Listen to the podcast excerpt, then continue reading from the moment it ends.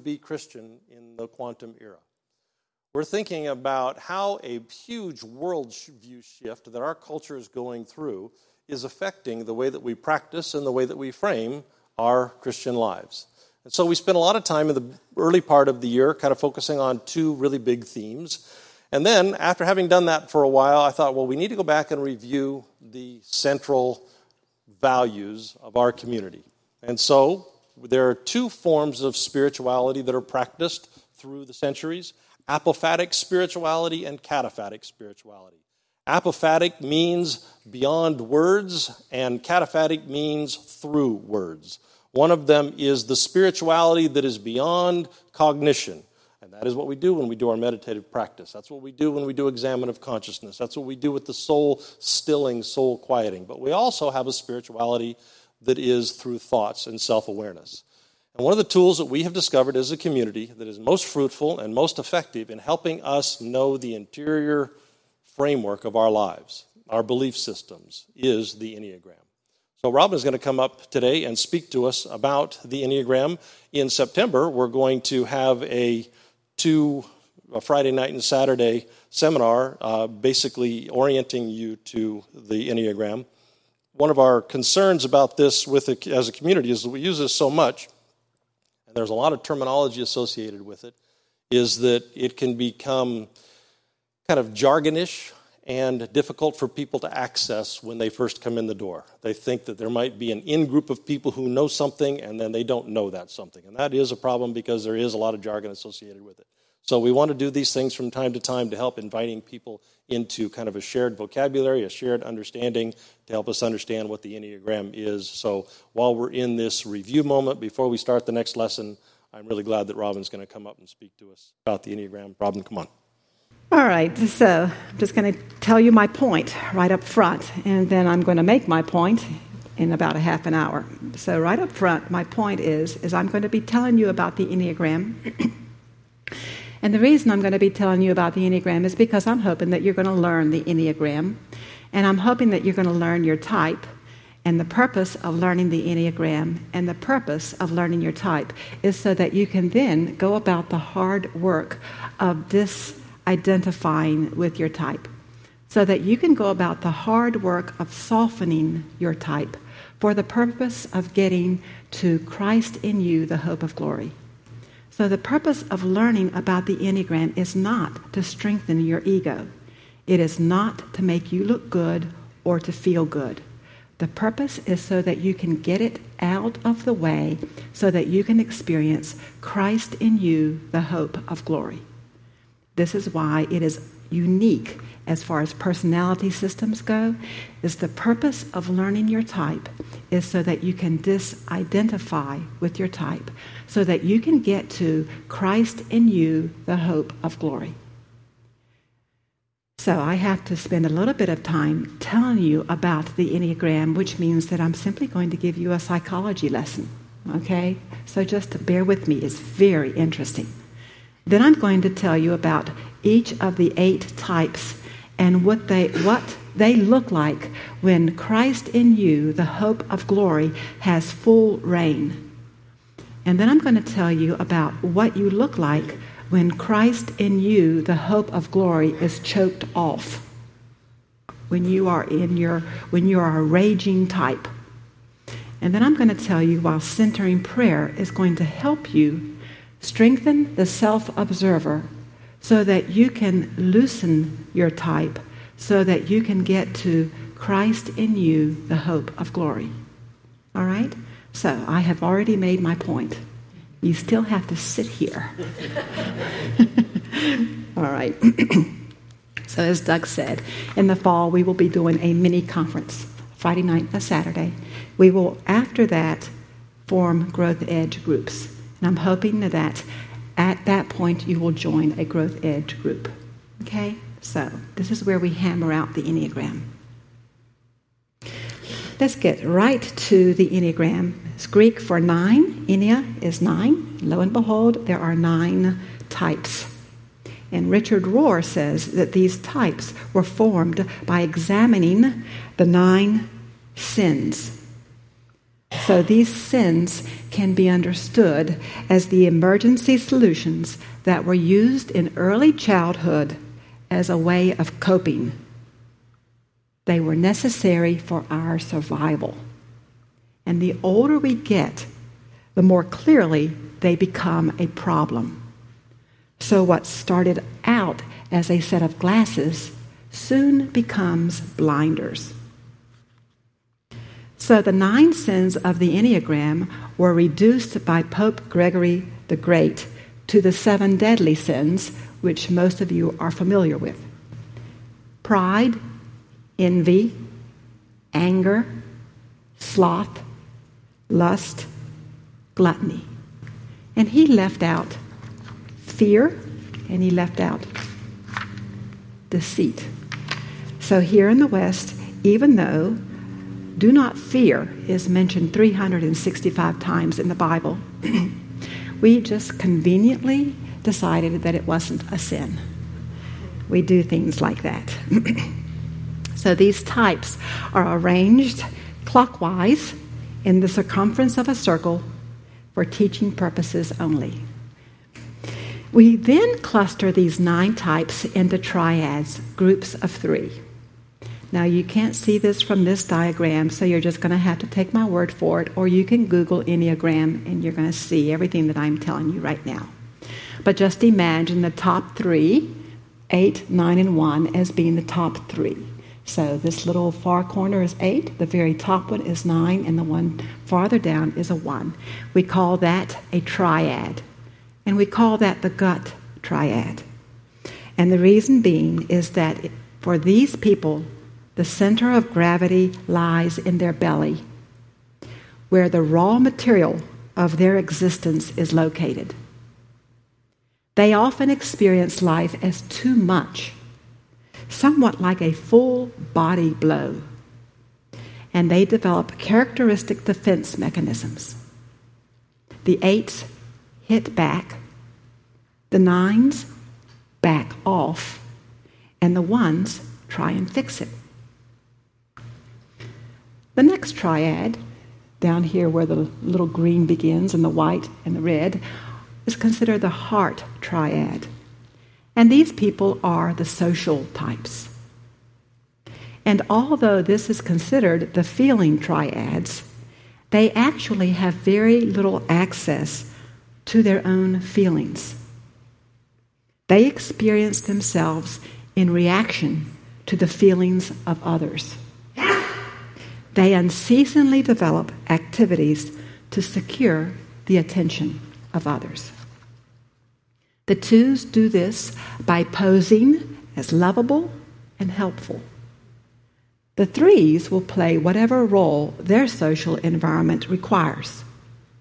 And the fours put an appearance forward as someone special and authentic.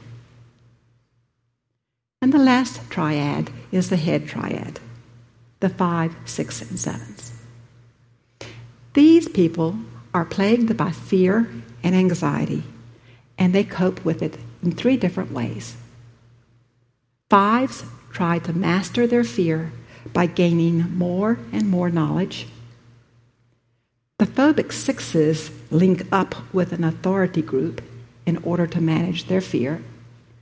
And the counterphobic sixes take foolish risks in order to manage their fear.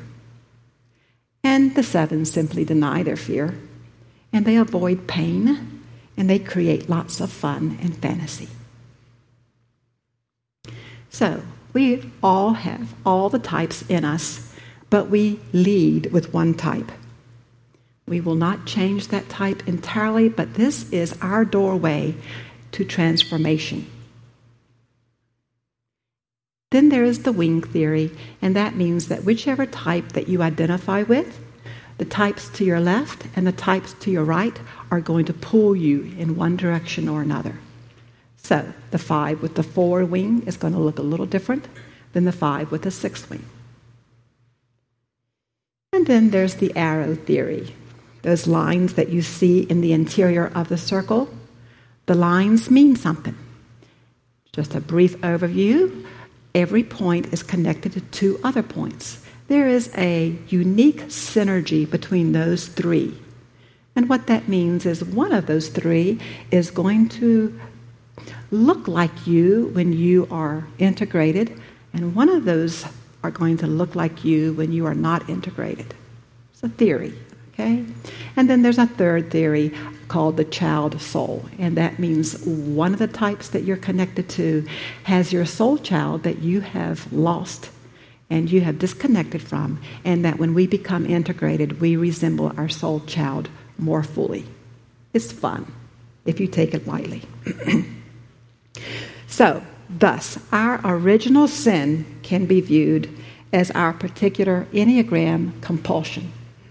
So, our original sin is our compulsion, the way we separated from our truth. The whole diagram can be called the face of God. If we could look at reality through all nine viewpoints, we would then see reality the way God sees reality. Our eyes would be filled with compassion for ourselves and for others. So, this is a quick overview of what we will be teaching in the fall. And after we have that little seminar, then we're going to form growth edge groups where we hammer our types out. What does it look like? What are we doing? Why are we doing it? And we come to you because you will tell us about the people in our lives. So when I'm not understanding the one in my life, who is my sister, I will go to the ones in my group and I will say, when I do this, she does that. That doesn't make sense to me. Does it make sense to you? And the ones in my group says, of course, you know. And that's how we go. so I have just described a personality system. But where is the growth? And where is the spirituality in all of this? In Genesis 1:27, God created mankind in his own image, and in the image of God he created them, male and female, he created them. And did I say that God created man? Did you get that? and Socrates says, an unexamined life is not worth living. And Frederick Buechner says, the unexamined human life is a lost chance to behold the divine. The unexamined human life is a lost chance to behold the divine. So, we examine our lives as a way to find the divine. We don't want to miss God. We don't want to miss the divine.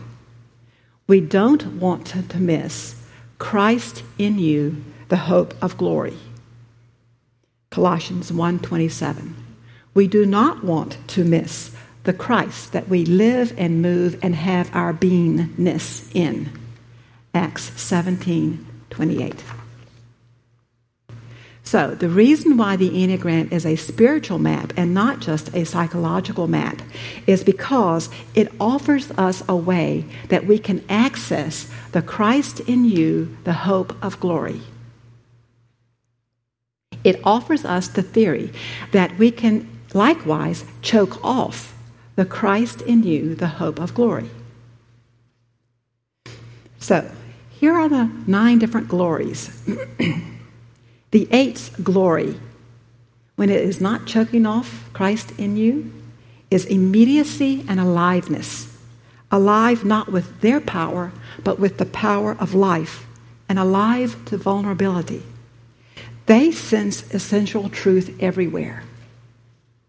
The nine's glory is the ability to simply be, a beingness, at rest with oneself, the experience of unity. They perceive a world of unconditional love and union. The one's glory is when they know goodness in oneself and in others. Everything is sacred and nothing is left out.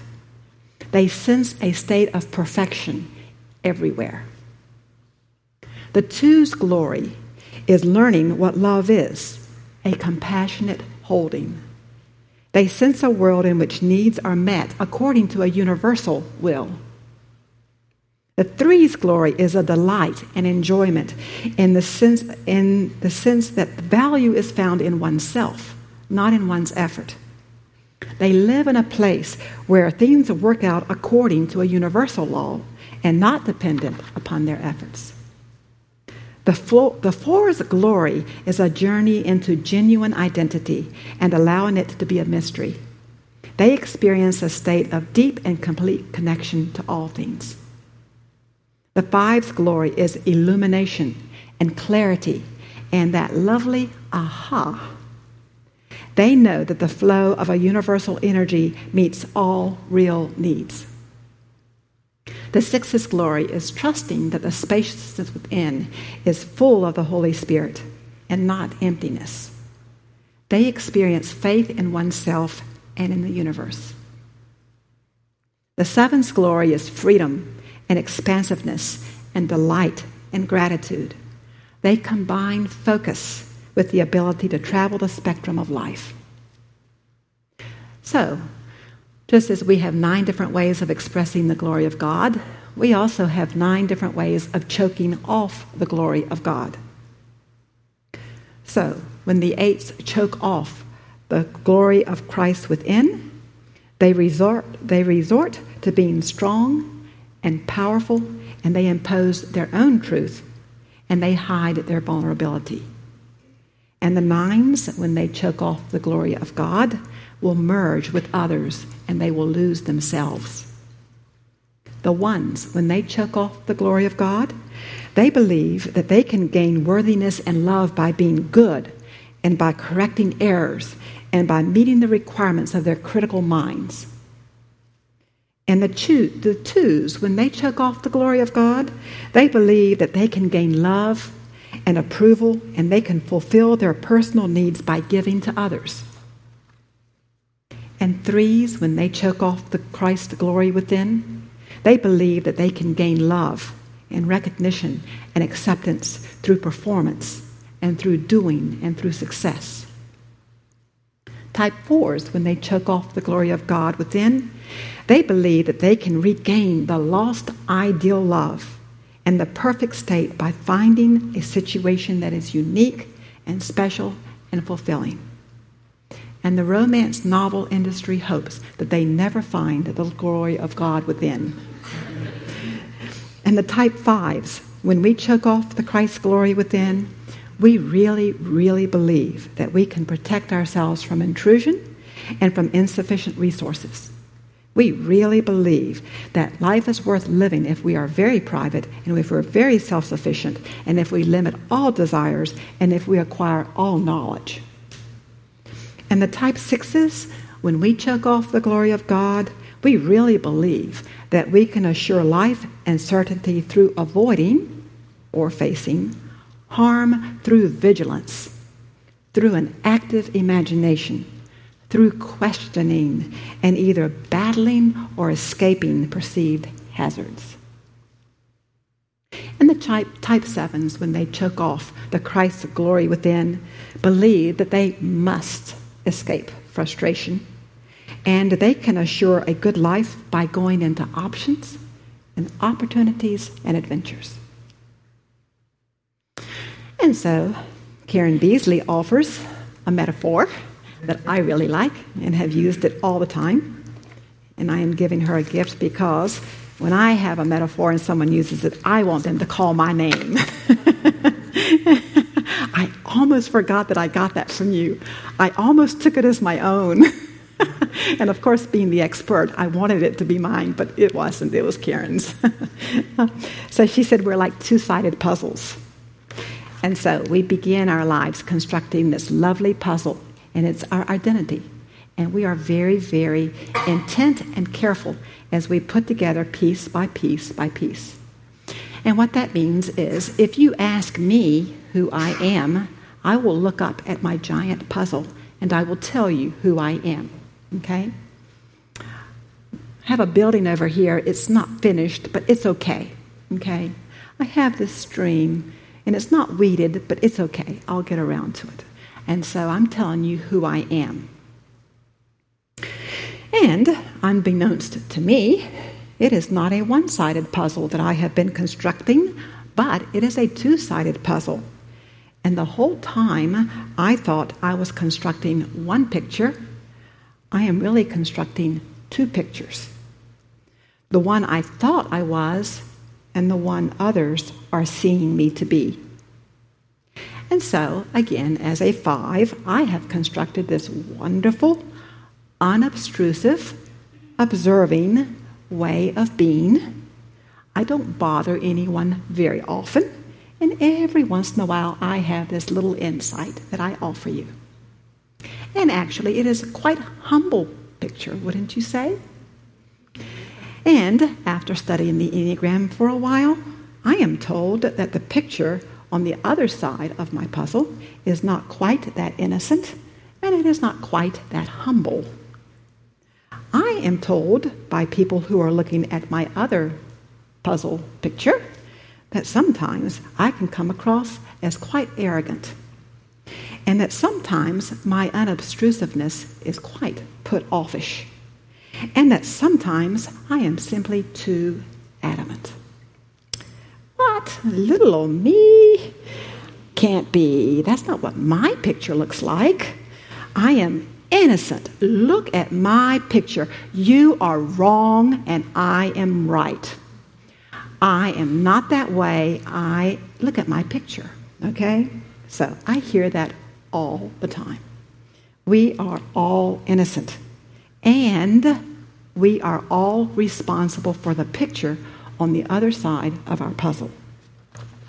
This carefully constructed identity of ours, we are responsible for both sides of the picture. Even though I have never been able to see the other side, and even though I will never be able to see the other side, I am still responsible for it. And so, how do we go about taking responsibility for the other side of our puzzle? And this is what I am calling the spiritual journey. And this is why the Enneagram is so hugely helpful for the spiritual journey. So, the theory offers us a path to accessing the Holy Spirit within, Christ, the hope of glory within. And the biblical term for doing this is called abiding. And if you go to the Bible and you look up abiding, you will find a whole lot of words, a whole lot of passages about abiding. And abiding means being in the moment. Abiding means being present, being present to the presence. Being willing for God to define himself as I am. Not I was and not I will be, but I am. Being willing to say, okay, if you are I am, then I will come to the I am. I will come to the present moment, and I will find more reality then than any other place. And last week and this week, Doug is teaching us centering prayer. An excellent way to establish a baseline that helps us know when we are being in the moment and when we are being in our type. So, practicing centering prayer strengthens the inner observer. And the inner observer is what allows us to know when we are abiding and when we are not. The inner observer is what tells us when we are living in the present and when we are living in our type. So, strengthening our inner observer is the first step of disidentifying with our type and in stopping the choking off of Christ in you, the hope of glory. We begin centering prayer because we just did it by going in and down. We use our attention to follow our breath. Attention and breath, something that everybody has. And then, when we are sufficiently in and down, we loosen and let go of any and all things that beg and demand our attention. So, this is fantastic training. The training is not the point, but the point that we are training for is to recognize our type, loosen it, release Christ in you, the hope of glory. And what we are training for is to be aware of the characteristics of our type so that we don't react.